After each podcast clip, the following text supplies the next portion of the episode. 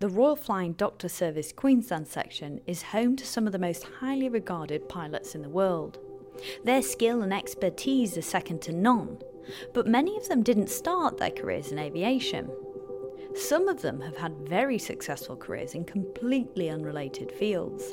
One of them is Steve Wallace. Stephen Wallace, and I'm, I'm the senior base pilot at Brisbane base of the Royal Flying Doctor Service. Steve worked in banking for ten years before deciding to pursue his lifelong dream of becoming a pilot. He's now been with the service for ten years.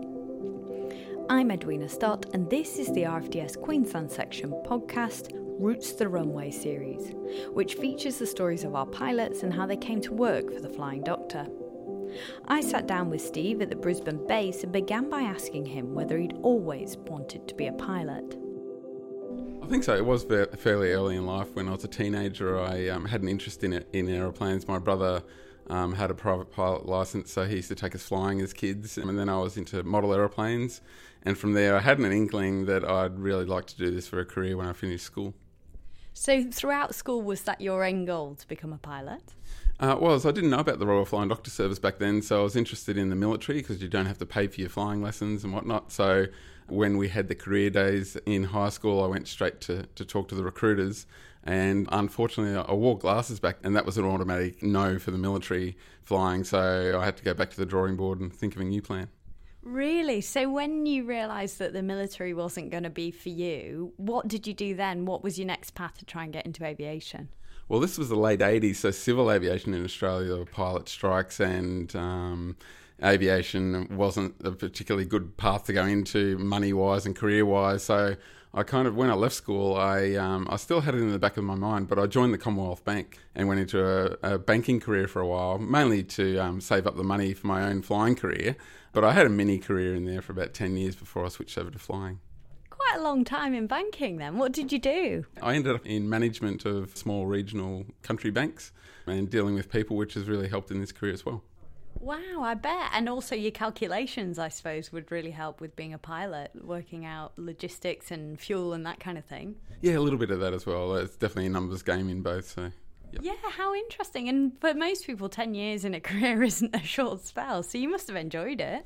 Yeah, I did. And I was beginning a family then as well. So um, so that worked in well with that. And there was a bit of uh, travelling around the countryside and meeting new people and... Um, Yeah, yeah, it was a good career, but in the background I was um, I was flying in those regional towns and building my hours uh, with my private pilot's licence and then getting my commercial pilot's licence as well. So you were flying whilst you were working at the banks? Yes, yeah, I was you know, I was getting the hours and the experience needed for my commercial licence. And I suppose paying for it as you went along? Yes, exactly, yeah. Wow. So you were based in regional Queensland or elsewhere in Australia? Uh, no, I grew up in um, in the southeast suburbs of Melbourne, and that's where I got my, uh, was back in those days, it was called a restricted pilot licence, uh, which allowed you to fly in the local area and take passengers around. So I did that there. Then I moved over to Perth in Western Australia. That was when I first got married to... Um, get away from family, really, and start our lives out together. And I con- continued my uh, private flying over there. And ended up doing my commercial licence in Toowoomba. My brother owned an aeroplane in those days and he kindly let me use it at a discounted rate. So, yeah, that's where I started my link with Queensland. Fantastic. And when you started flying, was the addiction instant? Was it as good as you thought it would be being behind in the cockpit of a plane? Oh, definitely, yeah. I'd flown radio-controlled model aeroplanes for a few years and the the aeroplane was always up there having the fun. So as soon as I got myself into the seat, I yeah, I knew it was for me. Everything about aviation I just loved. And you said your brother used to fly quite a bit. What did he do in aviation? What was uh, He was in the military. So he flew Black Hawk helicopters in the military. He had a great career in there. So I was always watching what he was doing and sort of, you know, trying to get an idea for myself of how I could make it happen for myself. So you started flying whilst you were working in this day job, I suppose, in the banks. And then when did you realise that it was time to take the aviation to be your main job? Yeah, it was definitely around the mid nineties. I'd been in the bank for a little while and it was either that bank, banking career was going along quite well as well. And I thought eventually here, yeah, I'm going to have to make a break before it gets too good. So eventually I just did it. Yeah, I, I got my commercial licence and then started looking around for a flying job, which I found up in the Gove in the Northern Territory. Oh, yeah. So what did you do for your first job in aviation? What were you flying then? It was with a company called Lana Air, which um, was owned by an Aboriginal corporation out of Gove in the no- Northern Territory. It had Cessna two oh sixes and a Britain Norman Islander, and those aircraft were used to fly the Indigenous people around between their communities, coming to the main town for shopping. Uh, we used to take uh, health workers, doctors and teachers out to the communities to, to visit those people. And that's where I got a real interest in helping in the community and helping people and using flying to assist in the community. When you got your first job in aviation, was it surreal? You know, because obviously it had been a long time coming. You know, you'd worked in banking for ten years. You'd always wanted to work. When you finally could call yourself a pilot, was that quite weird for you?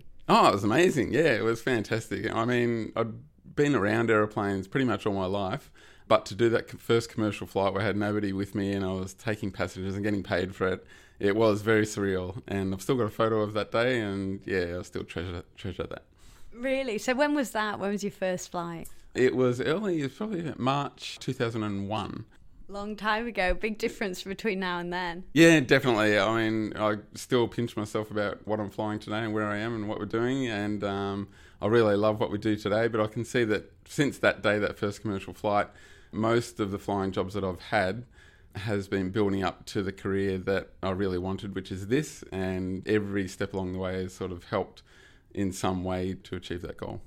And so from your first job in Gove, working with the Indigenous community there, what was your next job? Where did you move on to? I moved on to, I had a lot of flying hours there, so I stayed there for five years. I couldn't be one of those pilots who stayed in one job and kept moving around the country every six months because we had a family, kids in school and things like that, so I had to consider that as well. So I was in Gove for five years and then there was no more flying. There's nowhere else to go except to continue what I was doing there. So to to move forward in aviation, I moved down to Alice Springs with a company called Aboriginal Air Services, so which had the same aircraft that I'd been flying in Gove, but they had bigger aircraft as well. So they had something that I could offer them and then something that they could offer me as well. So that was great. Moved down to Alice Springs and I had some family down there, so that was nice to be back closer to family.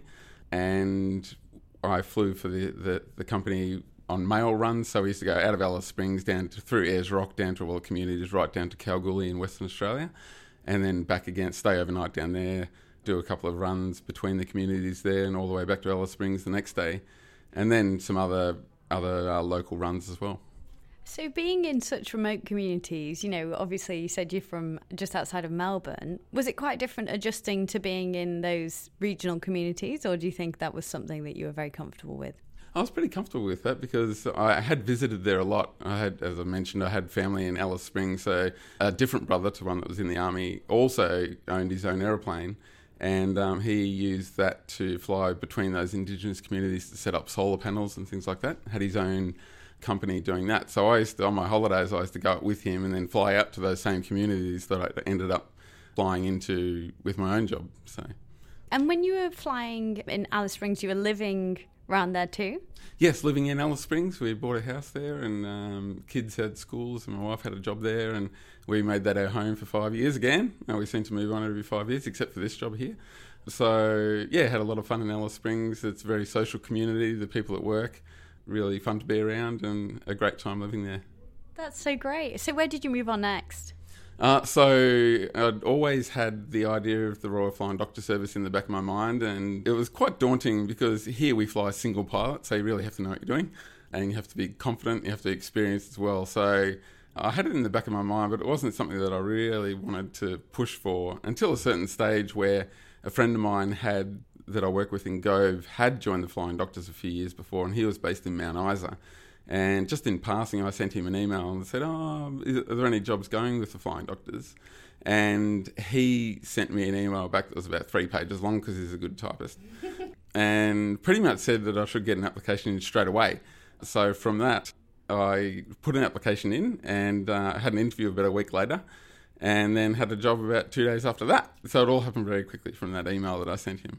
Goodness, so I bet the next week you probably were sat there thinking, oh my goodness, what have I done? How's this happened? Well, that's exactly right, because I was just settled in my own little life there and it was all going along nicely and suddenly it was all happening. We had to move schools, move house again, um, had to start a new job and all that, different state. But I was quite used to moving around at that stage, so I was really excited about flying for the Flying Doctors, and um, and it's been all it promised to be. So when you found out that you got into the Flying Doctor and it had been this lifelong ambition, how did you feel? Was it just overwhelming? Oh, it was. I was over the moon, and it was flying the aircraft that I wanted to fly. They had, at that stage, they had the King Air in, in Mount Isa, which I was very excited about, and they also had the P C twelve, so there was a bit of a variety in the flying. And I called ahead and talked to the people there, and they were really friendly. Again, um, it's a remote town, so most people there are uh, very close with each other. They're like family rather than just friends, so they were very welcoming, even over the phone.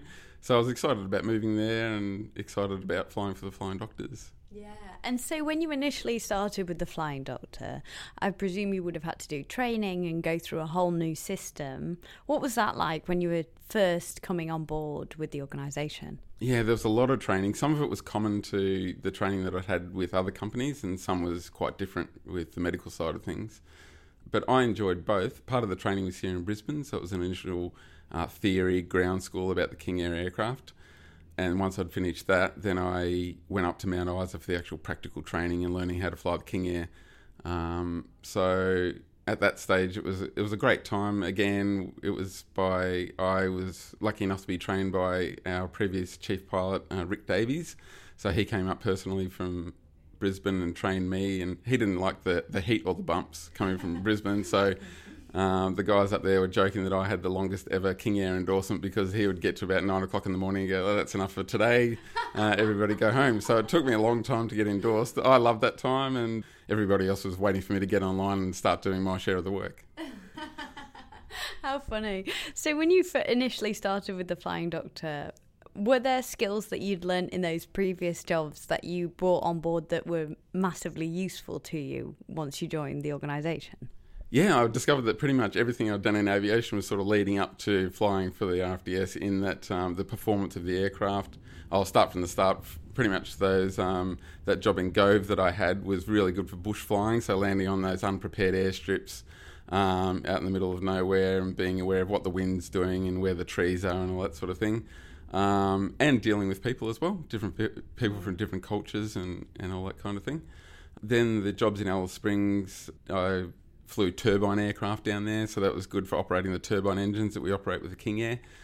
And also the performance, I flew a Metroliner out of Alice Springs as well for Pearl Aviation, which was a top-level company, so it had the same sort of training organisation, so I was very familiar with how to operate, how standard operating procedures worked, a very similar level of, of quality that we have here at the R F D S, so I was very familiar with those sort of systems that we have. So pretty much everything combined together that I'd done in the past helped me to operate well with the Flying Doctors.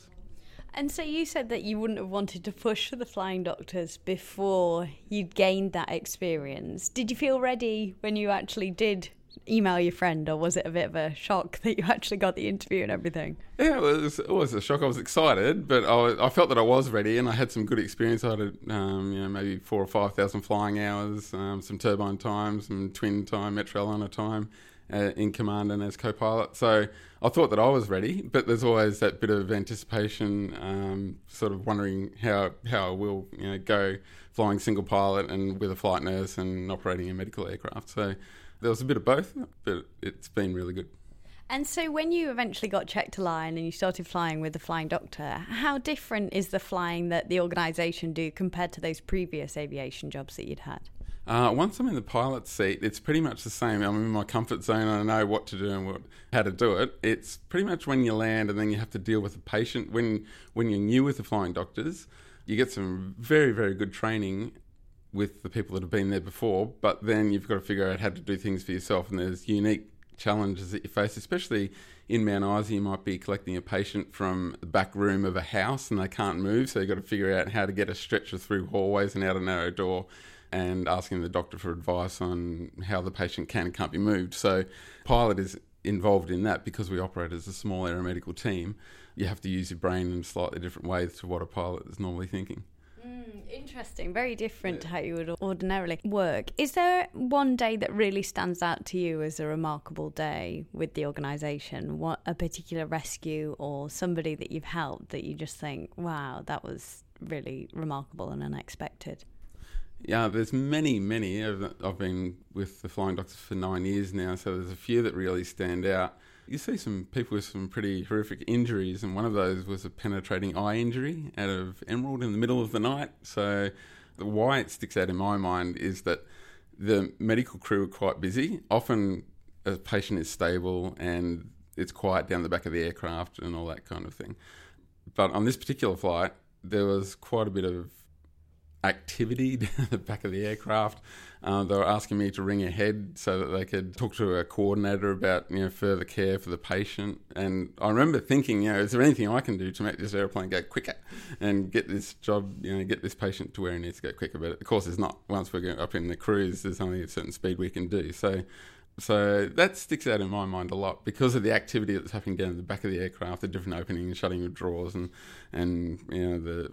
the flight nurse and the doctor talking loudly to each other and whatnot. So, yeah, that, that sticks out in my mind. There's a few other ones. You transfer um, young children. I've got, well, I had young children. They've grown up a bit now, but um, but you always sort of, those jobs with young children stick out in your mind. And also, every now and again, we go to an aviation type incident or accident, and those stick out in my mind as well because you know, we're pilots and they're pilots, so... You know, it's uh, dealing with the people who are in the same occupation as you're in. So. Mm. Wow, so really remarkable. And you say about working so closely with the, your flight nurse or your doctor or the other person that you're flying with. Does that take some adjusting to, I mean, being such a tight unit of two? Yes, it definitely does. And the, you asked before about the differences with previous positions and this job, the, the differences. And part of that is... getting used to what's happening in the back of the aircraft. Normally it's quiet in you know, other flying jobs, but this one there's banging happening with drawers opening and closing and different smells with medical equipment and and wipes and whatnot. So um, so that took a little bit of getting used to, you know, a month or two to get used to when I first started. And then working as part of that team is a, a big part of the training when you join the Flying Doctors. So the crew here know that people coming from other positions aren't used to that. So that, that's a lot of what you have to get used to when you first join. So a lot of training goes into that. But yeah, it does take a while to get used to, and how to communicate properly and what's what are the right questions to ask and how much we need to know, how much we don't need to know as the pilot, as part of that team. Yeah, wow, a really unique set of skills, I suppose, that you wouldn't get in any other career. No, that's exactly right. It takes a while to get used to, but the people that hang around for a long time really enjoy that. It's different to any other flying job. It's different to an airline pilot job. It's different to a charter pilot and anything like that. Yeah, and I suppose the one thing, I've spoken to a few pilots for the series, and the one thing that everybody says is that no two days are the same. You know, you never know what you're going to expect. Is that true of the flying too? Is it very varied? Yes, yeah, definitely. We turn up to work not knowing what we're going to do for the day, literally. So we have a plan. I always come in and get the aircraft ready so that it's it's ready straight away, so that if we do get an urgent call, we're ready to go straight away. So I start with making sure the aircraft is right to go. Usually in Brisbane here, we, we're on call, but we do a lot of inter-hospital type transfers from places up the coast, Bundaberg, Harvey Bay, Rockhampton, Gladstone, that sort of thing. So... pretty much we're ninety-five percent guaranteed that we're going to be flying somewhere within the first couple of hours of our shift. So um, I get ready to go, then go and check the weather, do a flight plan, and then by that stage I've normally had a page from our central coordination centre, and then off we go for our flying. And where's the central coordination centre? Is that based in Brisbane? Yeah, sorry, it's called Retrieval Services Queensland. It's based in Kedron with the emergency services unit there. Mm. You've been doing it for a really long time now, but do you ever get nervous on a day? You know, do you ever think, oh, I'm not sure what's going to happen? Or does your training, is your training so good that you always think, no, I'm good, I'm ready to go?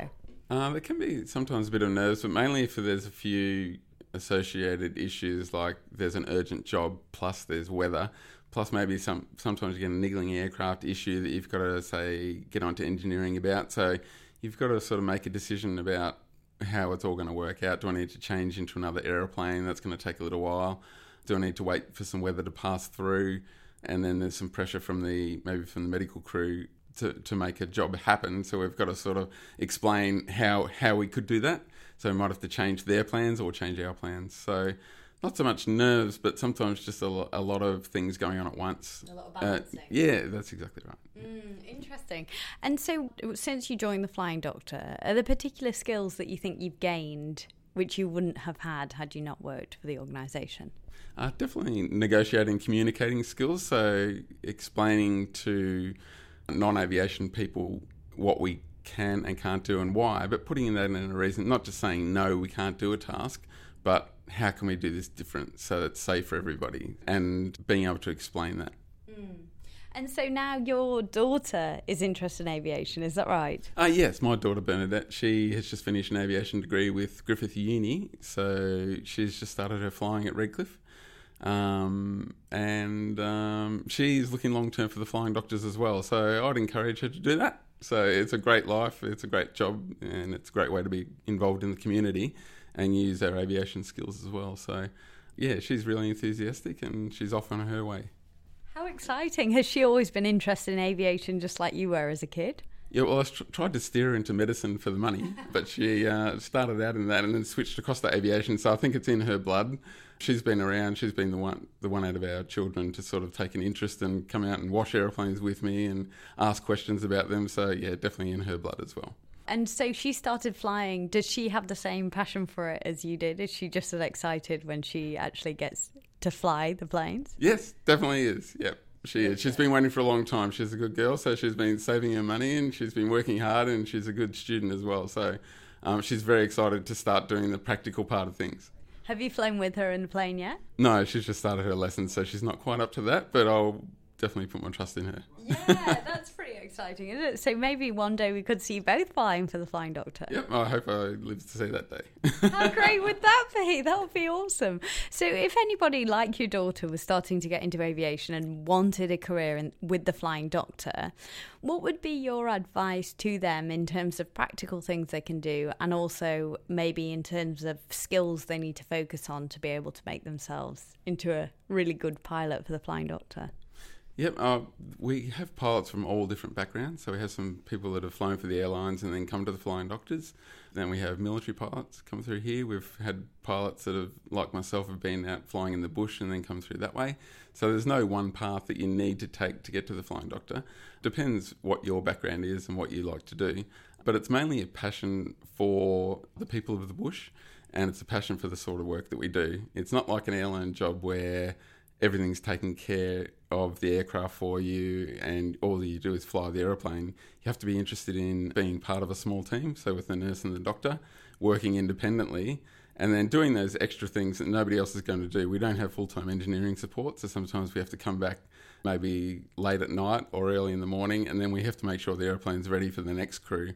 So that might mean topping up oxygen, uh, making sure the aircraft is refueled, putting oil in the Uh, in the engines, cleaning the windscreen. So you've got to be sort of an all-rounder, uh, not just focused on the flying side of things. Mm, yeah. Interesting. Yeah. And what would you say the hardest part of the job is? Probably what I just described. Sometimes you're very tired uh, after a long shift, and but you've still got to make sure that the airplane's ready for the next crew. And it's um, it's dealing with people. You're dealing with the pilots who are coming on to the next shift. They might be cranky because something's not quite right with the aeroplane that you did. Um, you're dealing with people that you're not used to dealing with. Perhaps as a pilot, you're dealing with medical crew, so doctors and flight nurses, and, and those uh, there's some fairly strong personalities in there. Just because where they have to where they have to come from, what they have to do to get into those positions, they're usually fairly uh, strong personality type people as well. So you've got to learn to deal with all that and then operate the aircraft safely, which is the number one priority. Yeah, so perhaps being a calm person is a really good trait to have if you're looking to get into the Flying Doctor. Yeah, at least calm on the outside. And would you encourage, if somebody was thinking, oh, I would go into, you know, I want to be a pilot, but I'm not sure whether to go into um, the airlines or whether to do charter flying or that kind of thing, or whether to come into the Flying Doctor, would you encourage them to come and work for our organisation because it's so different to anything else? Yes, definitely. And it's a career that you can have for a long time. So sometimes people think that this is just a, a job that you would might use as, as a stepping stone to go to the airlines or something like that. But what we've found is most people that he, are here can make a, uh, a really good career out of just flying for the Flying Doctors. And it's a wonderful career. It's got a lot of variety. Um, speaking to people like you, we don't get to do it probably in the airlines. Um There's other things to get involved with if you want to. There's the fundraising side of things. But just purely career-wise, I would highly recommend it, just for the variety that's involved. We operate some very good equipment. They're very well maintained. And the variety of work that you do, getting involved in the community, I highly recommend it. And is that part of the satisfaction for you in working for the Flying Doctor? I mean, obviously you get paid, but, you know, for many people, for the airlines, they want that monetary reward. But for us at the Flying Doctor, you get a bit more than that, don't you? You get that satisfaction of knowing that you're helping people and helping people out in the bush. Yeah, if it's just money you're after, probably airlines is a better way to go, because there's, you know, a lot of advancement that you can go through to the airlines. But yeah, there's a lot more to it with the with the Flying Doctors. It's still a good wage that you can use, but there's more to it in that you're involved in the community and uh, working as a team to make the world a better place, I guess. That's R F D S Queensland Section Senior Base Pilot in Brisbane, Steve Wallace. If you enjoyed that chat, make sure you take a listen to the other stories in the Routes to the Runway series. You'll hear from R F D S pilots who've been trained in the R A A F, from bush pilots who used to fly ten to fifty feet off the ground, and even the pilots who dropped out of university to follow their dreams. I'm Edwina Stott, and this is the R F D S Queensland Section podcast. Thanks for listening. I'll catch you next time.